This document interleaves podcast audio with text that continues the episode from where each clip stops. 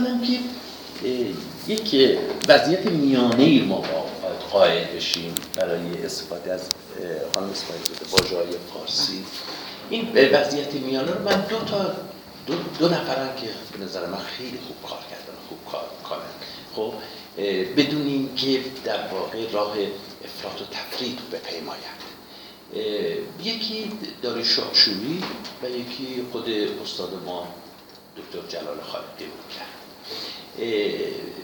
تو شهر یادداشت شاهنامه واقعا دوستانی که خوندن واقعا دوچار مشکل شدن برای فهم اون به معنی دوستانی که خوندن.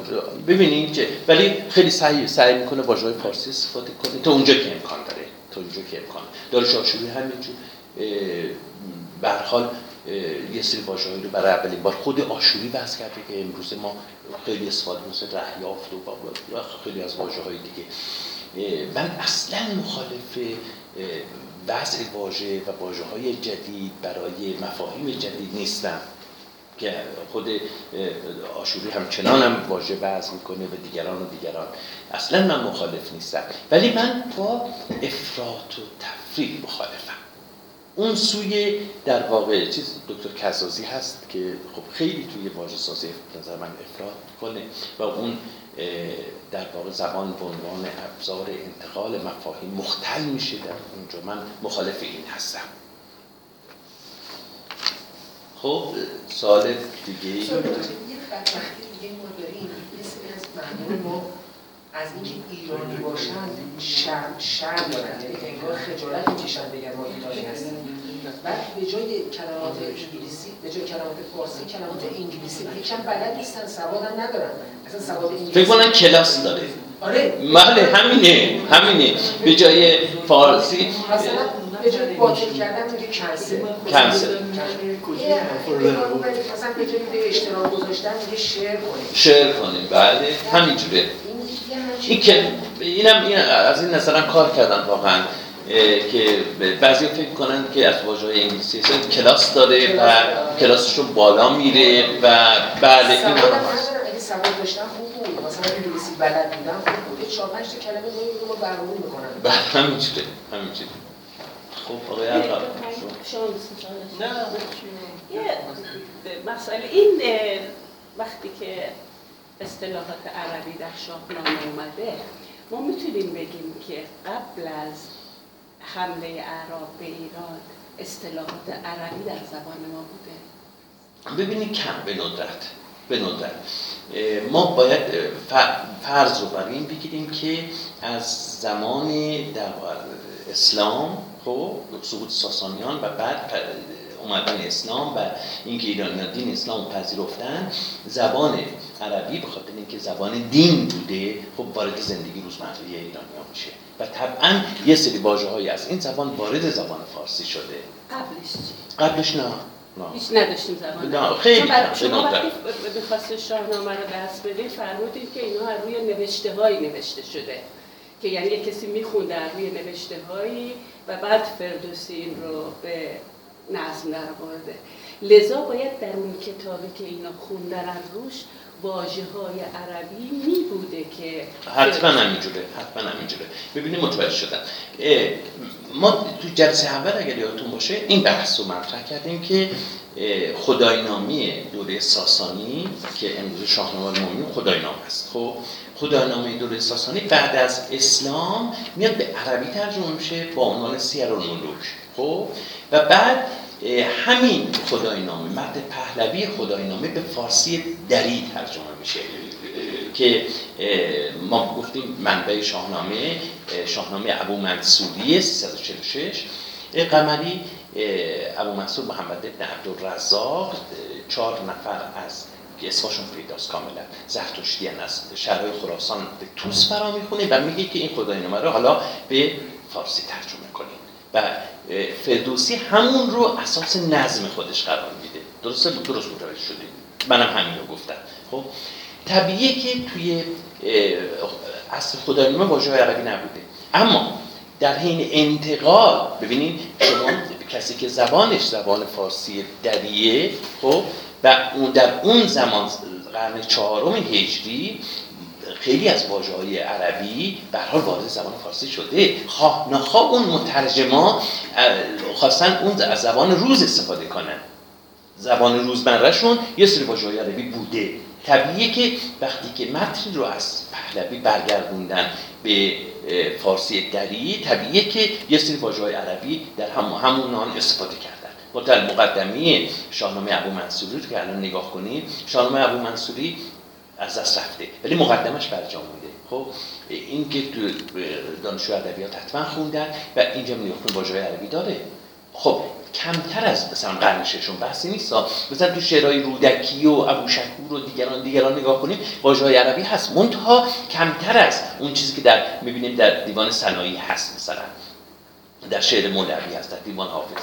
رفته رفته هست که این واژه های عربی به حال زیاد میشه و به حال زبان فارسی تعداد زیادی از این واژه وارد زبان فارسی میشه.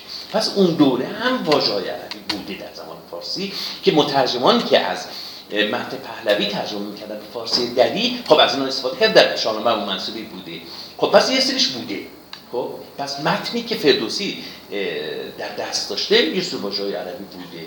و بعد خودش هم وقتی که اون به نزد در میاره خب در قرن چهارم طبیعیه که یه سری واژه ها وارد زبان بوده. اصلا زبانش بوده. خب چه در زبان نوشته چه در زبان گفتار.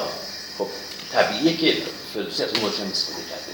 پس اون مجموعه این واژه های عربی که ما در شاهنامه می‌بینیم خب مجموعی است از اون منبع فردوسی و زبان خود فردوسی که الان شاهنامه که ما داریم می‌بینیم. خب یه سری هم که طبیعی که در طول تاریخ کتابت به صلاح شاهنامه کاتبا اضافه کردن که فکر کنم با تصحیح دکتر خالقی یه سری واژه از شاهنامه واقعا خارج شده. یعنی فردوسی نیست واقعا یه سری این واژه ها که می‌بینیم به هر حال تصحیح با تصحیح انتقادی دکتر خالقی این واژه ها خارج شدن پاسخ دادم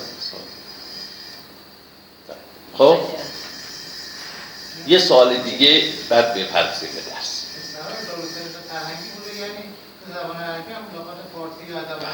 گفت بله. الان قبل از اینکه شما بیاین صحبت از همین بود. قبل از اینکه شما بیاین بله. بله. شما دفعه پیشم اومدیم ما یه سری بحثا کردیم. بله. من این موبایل رو خاموش کنم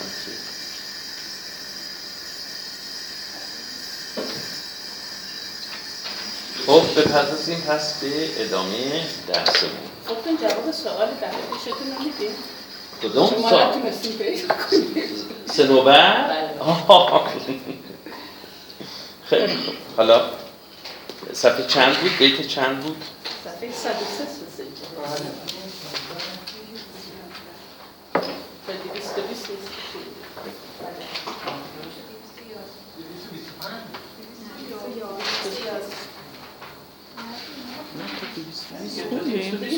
آها تا سر گفتار در آزمون کردن شاه آفریدون پسران را به ناشناس. ما در اینجا باز با یکی از کارهای فریدون آشنا میشیم. ما قبلا توضیح دادیم که یکی از ویژگی های در واقع فریدون استفاده از جادوست و اونجا تقیه تقسیم بندی کردیم جادو رو. وقتی جادو در راه اگر جادو ایزدی باشه و در راه ایزدان باشه خب پسندیده است و اگر در غیر ایزدان باشه پسندیده نیست و جادوگر و جادوگران در طول تاریخ محکوم بودن خصوصا در نزد ادیان دینها دینهای باستانی و دینهای برق و اسلام هم همینجور مثل مضمون بوده ناپسند بوده جادوگری. خب الان در اینجا ما باز با یکی از در واقع کارهای جادوگری فریدون ما آشنا میشیم. خب؟ چون از بازگردیدن این سه شاخ پس داستان یادتون هست؟ که از جان؟ بله سر بله چشم چون از بازگردیدن پس داستان چی بود؟ پسران فریدون رفته بودن خواستگاری و بعد بر حال اونجا پادشاه یمن با انواع و اقسام نتونست در مقابل اینها کاری انجام بده. بعد دختران رو به حال خواستگاری کردن و همراه خودشون آوردن. چون از بازگردیدن این سه شاه شد آگه فریدون بیامد به راه. پس پسرا از یمن خب برگشتن حالا فریدون اومده نزدیک شد. ز دلشان همی خواست کاگه شود. خب ز دلشان همی خواست کاگه شود. ز بدها گمانیش کوته شود. اینجا دل ما گفتیم که در یک معنی محل اندیشه است اگر یادتون باشه. خب محل اندیشه خرده خرده. دل در معنی در واقع استعاره از شجاعت هم داریم. می‌دونین دیگه. خب؟ دلم باز محل چه شجاعته. اینجا اشاره به همون داره. یعنی اینکه می‌خواسته به صلاح توانایی و شجاع از توانایی و شجاعت این پسران آگاه بشه. به سنجتشون که در واقع چقدر زور داره و نیرو داره. حالا چیکار می‌کنه؟ میگه دلشان همین خواست کاگه شود. زبدها گمانیش کوته شود. یعنی اگر در واقع خیال بدی هم در ذهنش داشته که این پسرها دلیر و مرد نیستن می‌خواست به مرحله دلیری و مردانگی نرسیدن می‌خواست مطمئن بشه که رسیدن. خب چیکار می‌کنه؟ بیامد به سان یکی اجدها که از او شیر گفتی نیابد رها. خب؟ در هیئت پس می‌تونسته خودش رو در هیئت یک اجدها ظاهر کنه. پس استفاده از اون جادوگر هست. کسی نمی‌تونه یا آدم چطوری می‌تونه اجدها بشه؟ این در استفاده کرده از اون نیروی در واقع جادوگریش و در هیئت اجدهایی در برابر این پسران ظاهر میشه. اجدهایی که حتی شیر هم از اون میترسه. که از اون شیر گفتی نیابد رها خروشان و جوشان به جوشندرون اجدها این ویژگاه اجدهاست دیگه خروشان و جوشان. همین از دهان آتش آمد برون. بعد اجدهان که می‌دونید دیگه آتش از دهانش بیرون میاد. چو هر سه پسر را به نزدیک دید به گردندرون کوه تاریخ دید. خب پسرها رو تشبیه کرده به اون کوهی که در میان این گرد و خاک در نتیجه در واقع راه رفتن اجدها و پسران به وجود اومده بود. مثل هر کدوم کوهی بودن که خوب دیده نمی شدن خوب دیده نمی شدن بگردن درون کوه تاریک دید. برانگیخت گرد و برآورد جوش. جهان شد از آواز او با خروش. این معنیش مشخصه دیگه نه؟ گرد برانگیخت و جوش برآورد بیامد دمان دمان صفت فایلی دیگه یعنی دمنده با جوش و خروش. خب؟ بیامد دمان سوی مهتر پسر. پس اول اون اجدها پدره در قیت اجدها اول اومد به سمت چی؟ سلم شما کتاب ندارین؟ خب ولی نه نه چرا؟ اشکال نداره. خواهش بیامد دمان سوی مهتر پسر. مهتر پسر کی بود؟ سلم پس اومد به سمت پسر. که او بود فرمایه تر تاجور با پسر بزرگتر بود فرمایه ترم بود. خب مهین گفت توجه کنید مهین گفت با اجده روی جنگ نبیدن خرد یافته مرد سنگ مرد سنگ. اینجا سنگ به صلاح اسم به جای صفته مرد سنگین مرد باوقار مردی که سبک سنگین می‌کنه در کارها رو. توجه کنید. مرد درست عکس شتابکار. ببینید اینجا سنگ و سنگین درست نقطه مقابلش چیه؟ شتاب و شتابکاری و تیزیه. اینجا مرد سنگ اشاره به همینه. حالا این وقتی که یک اجدها رو می‌بینه خب باید تصمیم بگیره که چه کار چه برخوردی با این اجدها بکنه. ببینید این روانشناسی این پسران فریدون رو از همین جا توجه کنید. از همین جا توجه کنید. الان اینجا چه کار می‌کنه؟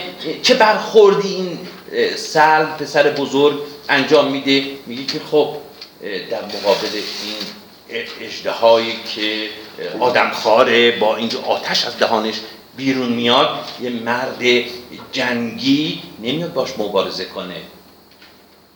خب گفت با اجده روی جنگ خب ما گفتیم روی روی دیدن به معنی درست دانستن و ثواب دانستن چند جا به کار برده. به, کار برده فردوسی فراوان. این خواهش کنم توجه کنید. روی بودن روی دیدن یعنی ثواب دیدن درست دیدن. بعد این حالا میگه روی جنگ نمی‌بیند یعنی چی؟ یعنی اصلا نمیره سراغ جنگیدن با اجدها خب بعد استدلالش هم اینه. میگه که وقت کسی که آدم خردمندی در مقابل این دشمن پرزوری مثل اجدها که می‌بینه خب آدم اون خردش چی بهش میگه؟ میگه که در واقع مبارزه باش نکن نه جنگ باش کشته میشی. پس بنابراین راهش چیه؟ فرار.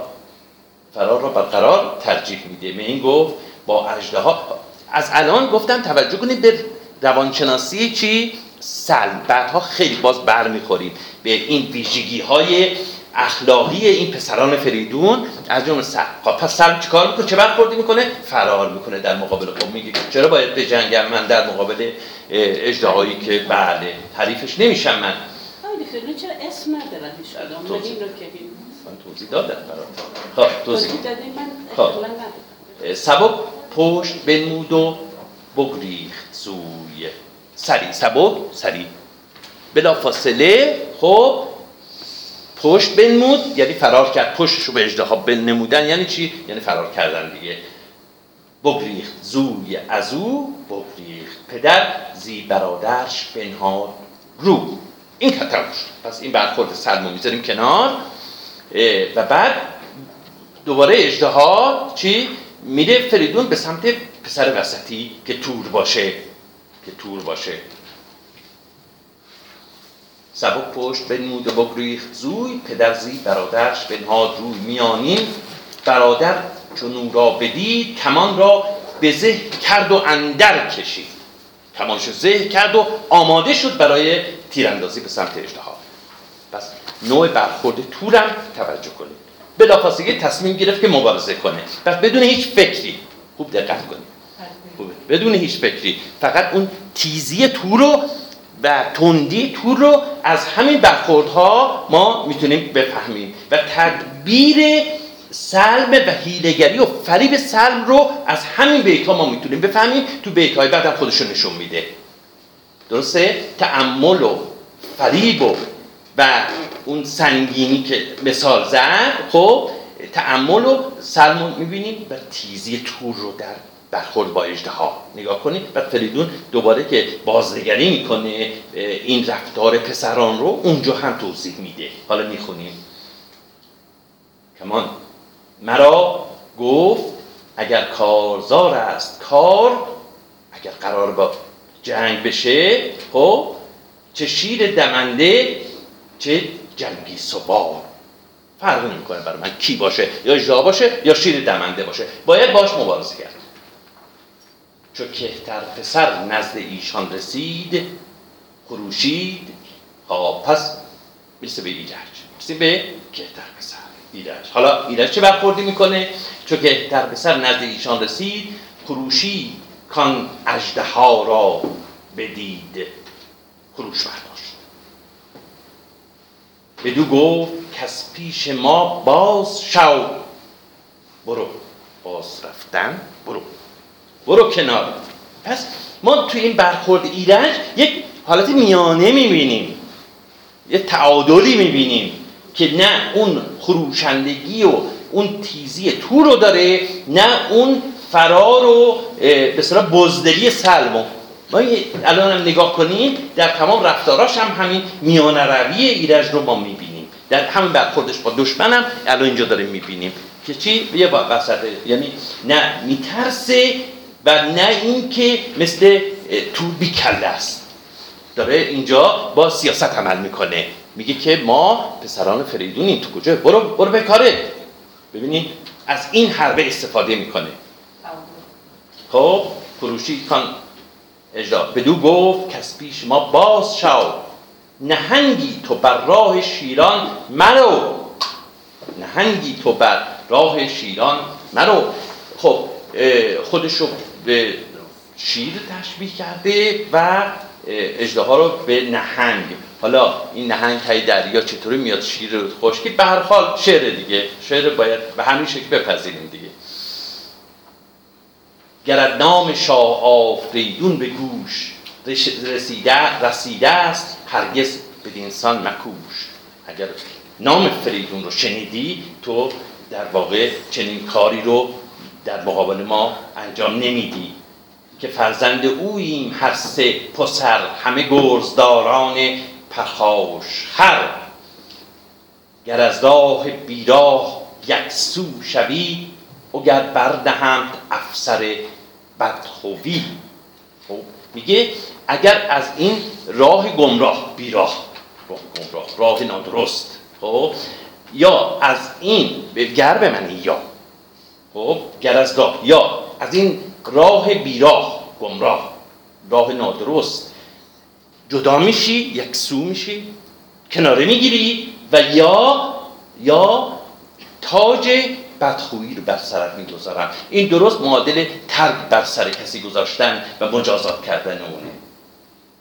داشتیم. در بیت های دیگه اینی که به صلاح سری زیر تاج و سری زیر ترگ در این بیت های نظیری. اینو ما زیاد در شاهنامه داریم. خب؟ که این که افسر بدخوی یعنی پدر داره میکشمت. فریدون فرخ چو بشنید و دید هنرها بدانست و شد ناپدید. فهمید دیگه دستش اومد که به هر برخورد هر کدام از این پسرا به چه نحویه. وقتی متوجه شد دیگه از اون پوست اجدها بیرون اومد از هیئت اجدها بیرون اومد و شد حالا خودش فریدون. برفت و بیامد به دروازه پیش. اومد از راه دروازه شهر. خب پیش آمد. چنان چون سزا بود بداین خیش. آنچنان که شایسته اون شیوه و شیوه فریدون بود که بیاد به پیشواز پسرانش خب اون آین اون شیوه اون راهی که به حال داشت فریدون اومد به پیشواز چی؟ پسرانش. ابا کوس و بازنده پیلان مست. آینو داره توضیح میده. آینو داره توضیح میده. با چی؟ با اون کوس تبل و پیلانی که کوس ها روی معمولا پیل ها سوار می‌کردن همان گرزه گاو پیکر به دست. گرزه گاو پیکر هم گاو دیگه. خب می‌دونیم دیگه با همون زخاک و کش و الان هم این اصلا نمادیه برای فریدون گرزه گاو پیکر. بزرگان لشکر پس پشت اوی جهان آمده پاک در مشت او پس سراسر جهان حکومت کرده جهان نیست که در مشتش بود یعنی بر همه جهان فرمان روایی می‌کرده فریدون. چو دیدند پرمایگان روی شاه پیاده دوان برگرفتند راه. از اسب پیاده شدن به احترام پدر. خب و رفتن به سمت پدر. برفتند و بر خاک دادند بوس. بر خاک دادند بوس. فرو مانده بر جای پیلان کوس. پدر دست بگرفت و بنواختشان. پدر دست بگرفت و بنواختشان. برندا ببینید با چه جزئیاتی به چه جزئیات فریدون توجه می‌کنه؟ مثل که اصلا یک نقاشی داره برای ما می‌کنه بعد از هزار سال وقتی که ما داریم می‌خونیم. مثل که اصلا یک تابلوی نقاشی داریم. می‌بینیم که به صلاح هر کدوم هر صحنه ای رو برای ما داره تصویر می‌کنه که چطور اینها با هم دیگه برخورد می‌کنن. اون به صلاح سرش رو سجده کرد سرش گذاشت خاک و بوسی در مقابلش. حالا پدرش دست, دست پسر رو گرفته و به صلاح نوازشش می‌کنه. بر اندازه بر پای ها پای ها ساختشان. پای های پایگاه مقام. هر کدومشون بر اساس شایستی که داشتن مقامی بهشون داد. چون آمد به کاخ گرانمایه باز. این باز گفتی پیشوند فعلیه که از آمد جدا شده. چون به کاخ گرانمایه باز آمد. به پیش جهان داور آمد به راز. اومد نزد خداوند دعا می‌کنه. حالا جد به تنهایی اومده نزد خداوند می‌خواد دعا کنه. همین آفرین کرد بر, بر کردگار کزو دید نیکو بد روزگار. همه چیز منشه در واقع منشهش خداوند نیک و بد چوزان پس جهان دیگان را بخواند به تخت گرانمایگی برنشاند. چنین گفت کان بعد از اون که خداوند رو نیایش کرد و بعد اومد و به اصطلاح پسرانش رو فراخواند و بر تخت گرانمایه نشاندشان بعد بهشون چی گفت؟ کان اجده های دو جم خشناک. آن اجده های دو جم کجا خواست گیتی بسوزد به دم؟ کجا به معنی که سوختنم؟ به معنی سوزاندن دیگه. که گیتی رو خواست بسوزاند با اون نفس آتشین خودش. شعله که شما گفتیم که آتش بیرون میاد دیگه. از آتشی که از دهانش خارج میشه که می‌خواست گیتی رو بسوزاند. پدر بود که جست از شما مردمی چو بشناخت برگشت با خرمی. خب پدر بود که می‌خواست در واقع چی رو بشناسه؟ در جستجوی چی بود؟ مردمی. خب مردمی ما یعنی انسانیت دیگه. درسته؟ انسانیت اینجا به معنی شیوه زندگی و شیوه برخورد با رویدادها. شیوه برخورد شیوه زندگی و شیوه برخورد با هستی با رویدادهای هستی با مشکلات. خب این در اینجا مردمی به این معنیه. پدر بود که جست از شما مردمی چو بشناخت. متوجه شد. برگشت با خرمی شادمان شد. خرم شد شادمان شد. پدر وقتی که این, این آزمون رو از شما گرفت و این آزمونی که شما پس دادین به پدر پدر رو شاد کردیم پدر رو شاد کردیم کنون نامتان ساخت هستیم نقض حالا تازه نامگذاری می‌کنه به خاطر اینکه باید به حال پسران به یک مرحله پهلوانی می‌رسیدن کاری رو انجام می‌دادن تا شایسته نام می‌شدن. وگرنه نام براشون در واقع پدر نام نمیگذاشت و اون ارزشی هم نداشتن.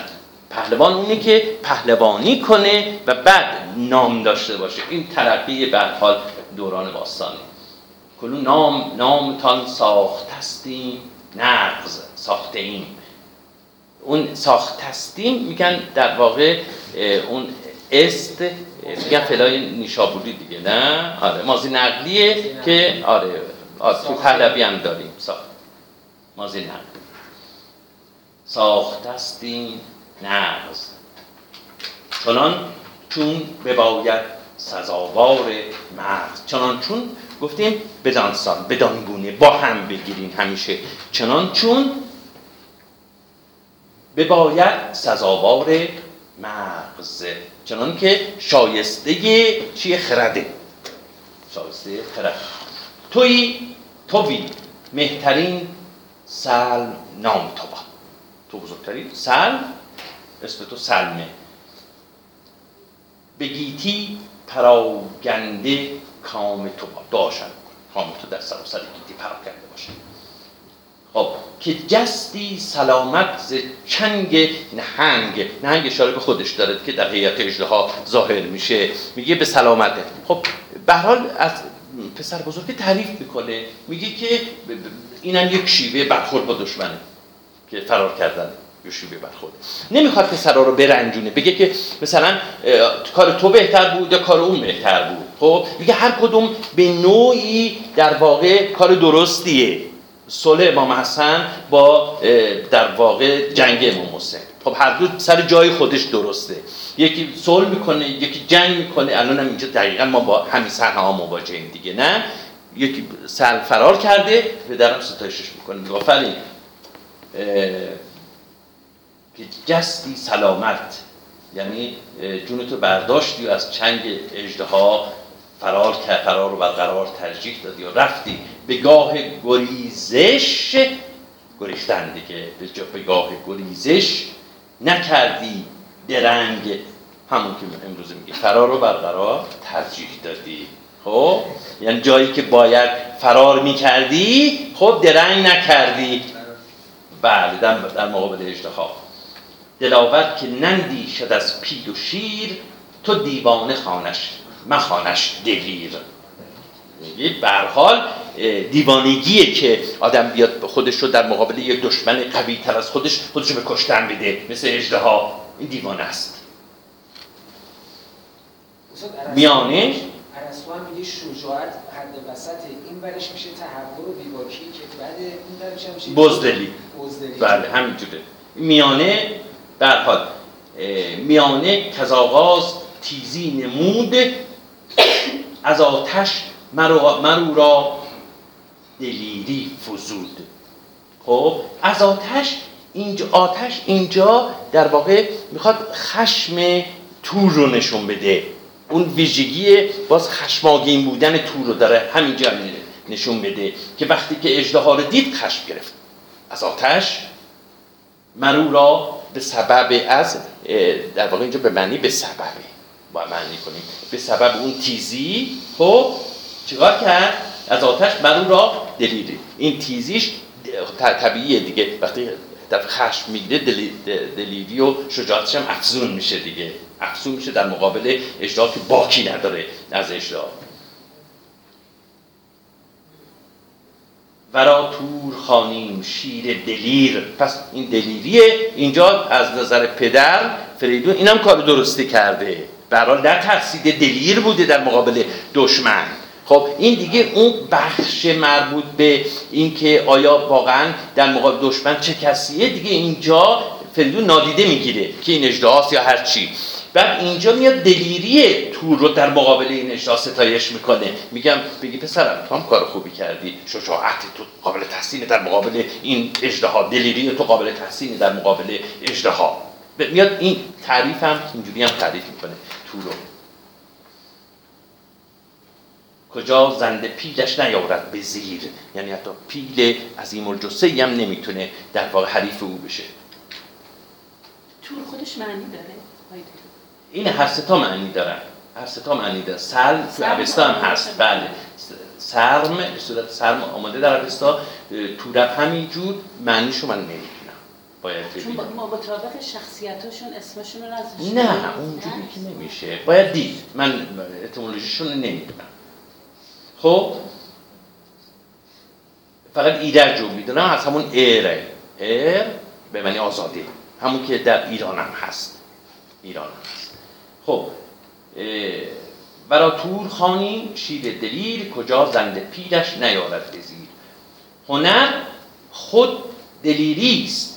بر جایگاه که بر دل نباشد سزاوار گاه.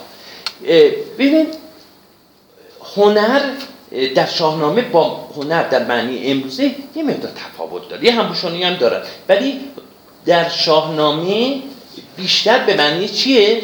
جنگاوری جدگاوری. کسی که هنرهای جنگ خوب می‌دونه بیشتر در این معنیه. ما اینجا می‌بینیم هنر خود دلیری است. بر جایگاه. خب؟ بر در جای خودش. بله در جای خودش. یعنی به هنگام. این اینجا روی تاکید می‌کنه در جایگاه بر خود دلیری خودم که گفتیم چیه؟ تاکید رو میرسونه دیگه نه؟ میگه هنر خود دلیری است بر جایگاه. اگر به هنگام باشه. اگر به هنگام باشه. هنر چیه؟ دلیریه. دلیریه. و اگر به هنگام باشه و مناسب موقعیت باشه.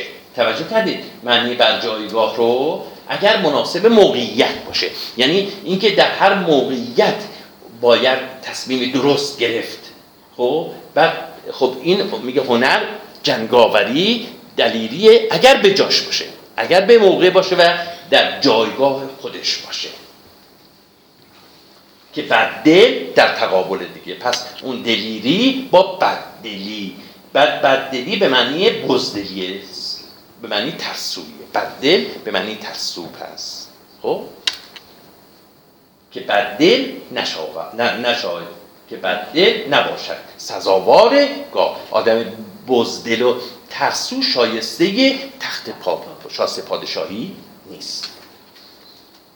ز خاک و ز آتش دیگر کهترین مرد با سنگ و چنگ. ببینید هر دوشو با هم آورده. یعنی در عینی که با چنگ یعنی دست دست به معنی یه معنیش اساره است چیه؟ قدرت و نیروه. ما بارها دیدیم تو شاهنامه دیگه نه؟ به معنی قدرت و نیروه. میگه هم با سنگ هم با چنگه هم در واقع سنگینه همون صفتی گفتم با وقاره. خب با تعمل کارها رو انجام میده. شتاب آمیز انجام نمیده با شتاب انجام نمیده زود خشم نمی‌گیره. هم چیه؟ قدرتمنده. ببینید این دو تا صفت رو با هم در مورد پسر چیز آورده که تر آورده که ایرج باشه. مرد با سنگ و چنگه. خب؟ که هم با شتاب است و هم با درنگ من چقدر معنی کردم؟ ببین درست مثل دوم مثل اینکه تفسیر مثل اوله که هم با شتاب است و هم با درنگ یعنی هر دوتا رو با هم داره. و مثل اول هم همونو به ما میگه که هم مرد با سنگ و چنگ. ز خاک و ز آتش میانه گزید چنان کسره هوشیاری سزید. ز خاک و ز آتش. خاک کیه؟ سل مافرین آتش کیه؟ تور. میگه که به جای به جای خاک در گفتیم از یا ز به معنی به جای جلسه گذشته هم داشتیم اگر یادتون باشه. من خواهش می‌کنم این واژه‌هایی که معنی به حال معنی امروزه رو نداره اینان از به معنی سببی از به معنی به جایه اینان در ذهن بسپرید. جا به جا تو شاهنامه هست که تعمل کنید ز خاک آتش به جای خاک آتش چی؟ اون نتیزی تو رو نه؟ به صلاح اون خاکشی امروز میگیم خاکشید خاکشید مزاج طرف یا سنگینی سر میانه رو گزید. یعنی نه مثل تور نه مثل سن چنان که از ره هوشیاری سزید شایسته خردمندی. دلیر و جوان چون خوشیوار بود به گیتی جزو را نباید ستور ستور میگه وقتی جوان که باشید دلیرم باشید خب باهوشم که باشی و میگه شایسته ستایش. پس ایرج اینجوریه ایرج اینجوریه. کنون ایرج اندر خرد نام اوی شایسته نام او چیه؟ ایرج در مهتری باد. فرجام اوی در مهتری باد فرجام اوی فرجام او هم بزرگی و بزرگمنشی.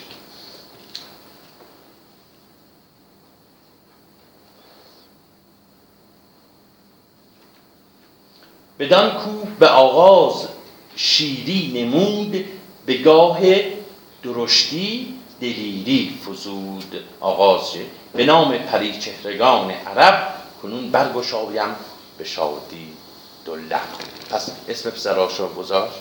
خب؟ حالا می‌رسه به زناشون. حالا یه اسم زنم گفتیم اسم اصلا نداشتن دیگه. خب حالا فریدون میاد اسم عروساش هم می‌ذاره اسم زنای بچه‌هاش هم می‌ذاره. بدان به نام پریچهرگان عرب. کنون برگشایم به شادی دو لب. زن سرم را کرد نام آرزوی. اون زنه آرزو. آرزو خانم. امروز هم داریم دیگه. آره. زن تور را ماه آزاد خوی. پس یکی آرزو یکی ماه. ماه آزاده ماه آزاده نه ببینید.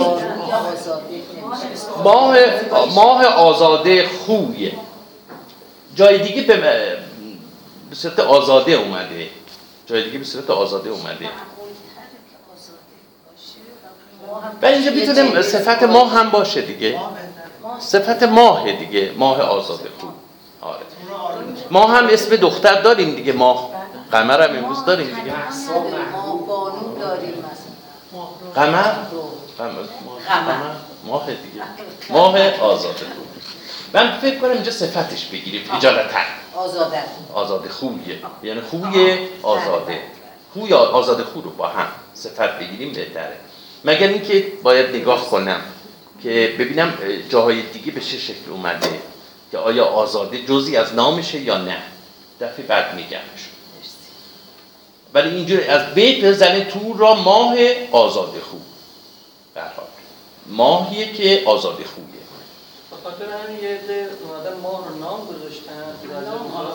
زن تور را نام آزاده خوبی که اون چیزی که آزاد بعضی- خوی آزاد خوی نمیشه نام باشه. صفت ببین چون اگر آزاده تنها میش- می‌شد آره. ولی چون خوی اومده نمی‌تونه نام باشه. آزاد خوی نام نیست که. می‌دونین من فکر می‌کنم اینجا صفت باشه. صفت مرکب. بگیریم برای ماه که اسمه. حالا بازم نگاه می‌کنم. دفعه بعد بهتون میگم. اگر خلاف این بود. زن ایرج نیک پی را صحیح کجا بود به خوبی؟ سهیلش رهی. اه، ستاره سهیل دیگه تو بنده او بود. به اون زیبایی بنده این به صلاح زن ایرج بود که اسمش چیه؟ صحیح. همون سرو صحیح هم داریم دیگه. صحیح گفتم بشه معنی زیبا. خوشبنظر نه لزوما به معنی بلندقد این چند بار من به این واژه که رسیدم گفتم. خب؟ پس از اختر گرد گردان سپر که اخترشناسان نمودند چهر نوشته بیاورد و بنهاد پیش بدید اختر نامداران. زیجو الله. دیگه نه؟ حالا موقع این که ببینه که این زی چی میگه؟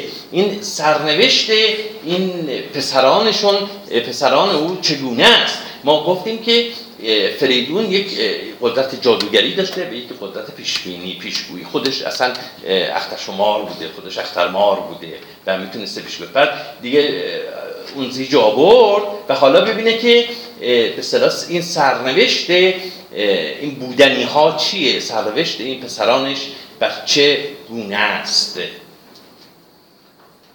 خب ما اینجا چهار تا بیت داریم. که یه مقدار پیچیده است. خب من همیشه گفتم گاهی اوقات به اصطلاح برای واقعا دانش آموختگان ادبیات باید دل سوزون. یعنی برای فهم بیت و با حال ادب فارسی چه نر چه شه باید کلی در دانش های مختلف رو بدونن. از نجوم گرفته و کلام و فلسفه و کشاورزی و آهنگری و نمی‌دونم همه واقعا اگر ندونن نمی‌فهمن. واقعا نمی‌فهمن. به- چون اون جامعه اون اون سالهایی که به حال اون زمانهایی که این متون نوشته شده خب تغییر کرده و امروزه برای ما نامکشوفه باید اون دانش ها رو بدونه طرف تا بتونه بیت رو بفهمه. اینجا هم همینجور. الان این چهار تا بیت یه چهار بیت خیلی پیچیدگی داره. خب و اینجا اصطلاحات نجومی به کار رفته که خب ما هیچ کدوم متخصص نجوم نیستیم طبیعیه. خب ولی هر حال برای برای فهم یه سری بیت های شعر زبان فارسی باید هر حال یک اندکی از نجوم هم دانست. این چهار تا بیت دقیقا چیه؟ مسئله نجومی رو داره مطرح می‌کنه. خب حالا من این روایتی که در خود شاهنامه هست در همون شاهنامه دکتر خالقی. من براتون می‌خونم و معنی می‌کنم تا ببینیم اون روایت دیگه چیه. خب؟ روایت که الان ما داریم اینه. میگه به به سربندرون جست از اختر نشان. خب؟ سرنوشت بسیار سرم رو جستجو کرد که خب سرنوشت این چی ستاره زحل دید و تاله کمان. خب یه بار بخونم. دیگر تاله تور فرخنده. شیر پس اینجا تالش تاله تور شیره. خداوند بهرام برخون دلیر. پس خداوند یا رب اصطلاح رب حالا توضیح میدم که چی. بهرام برخون دلیر. باز اون ویژگی در واقع تیزی و جنگاوری تور رو اینجا نشون میده که نه؟ برخون دلیر. چو کرد اختر فرخ ایرج نگاه حمل دید تاله خداوند ماه. از اختر به دیشان نشانی نمود که آشوبه شد جنگ بایست بود. دیگه متوجه شد فریدون از روی همین در واقع اخترماری و این زیج ها و سلوح ها نشون میده که چی؟ آشوبش. آشوب و جنگ. این شه مستریه دیگه می‌دونین دیگه. آشوب گرد آشوبش و جنگ. خب حالا برسیم به معنی.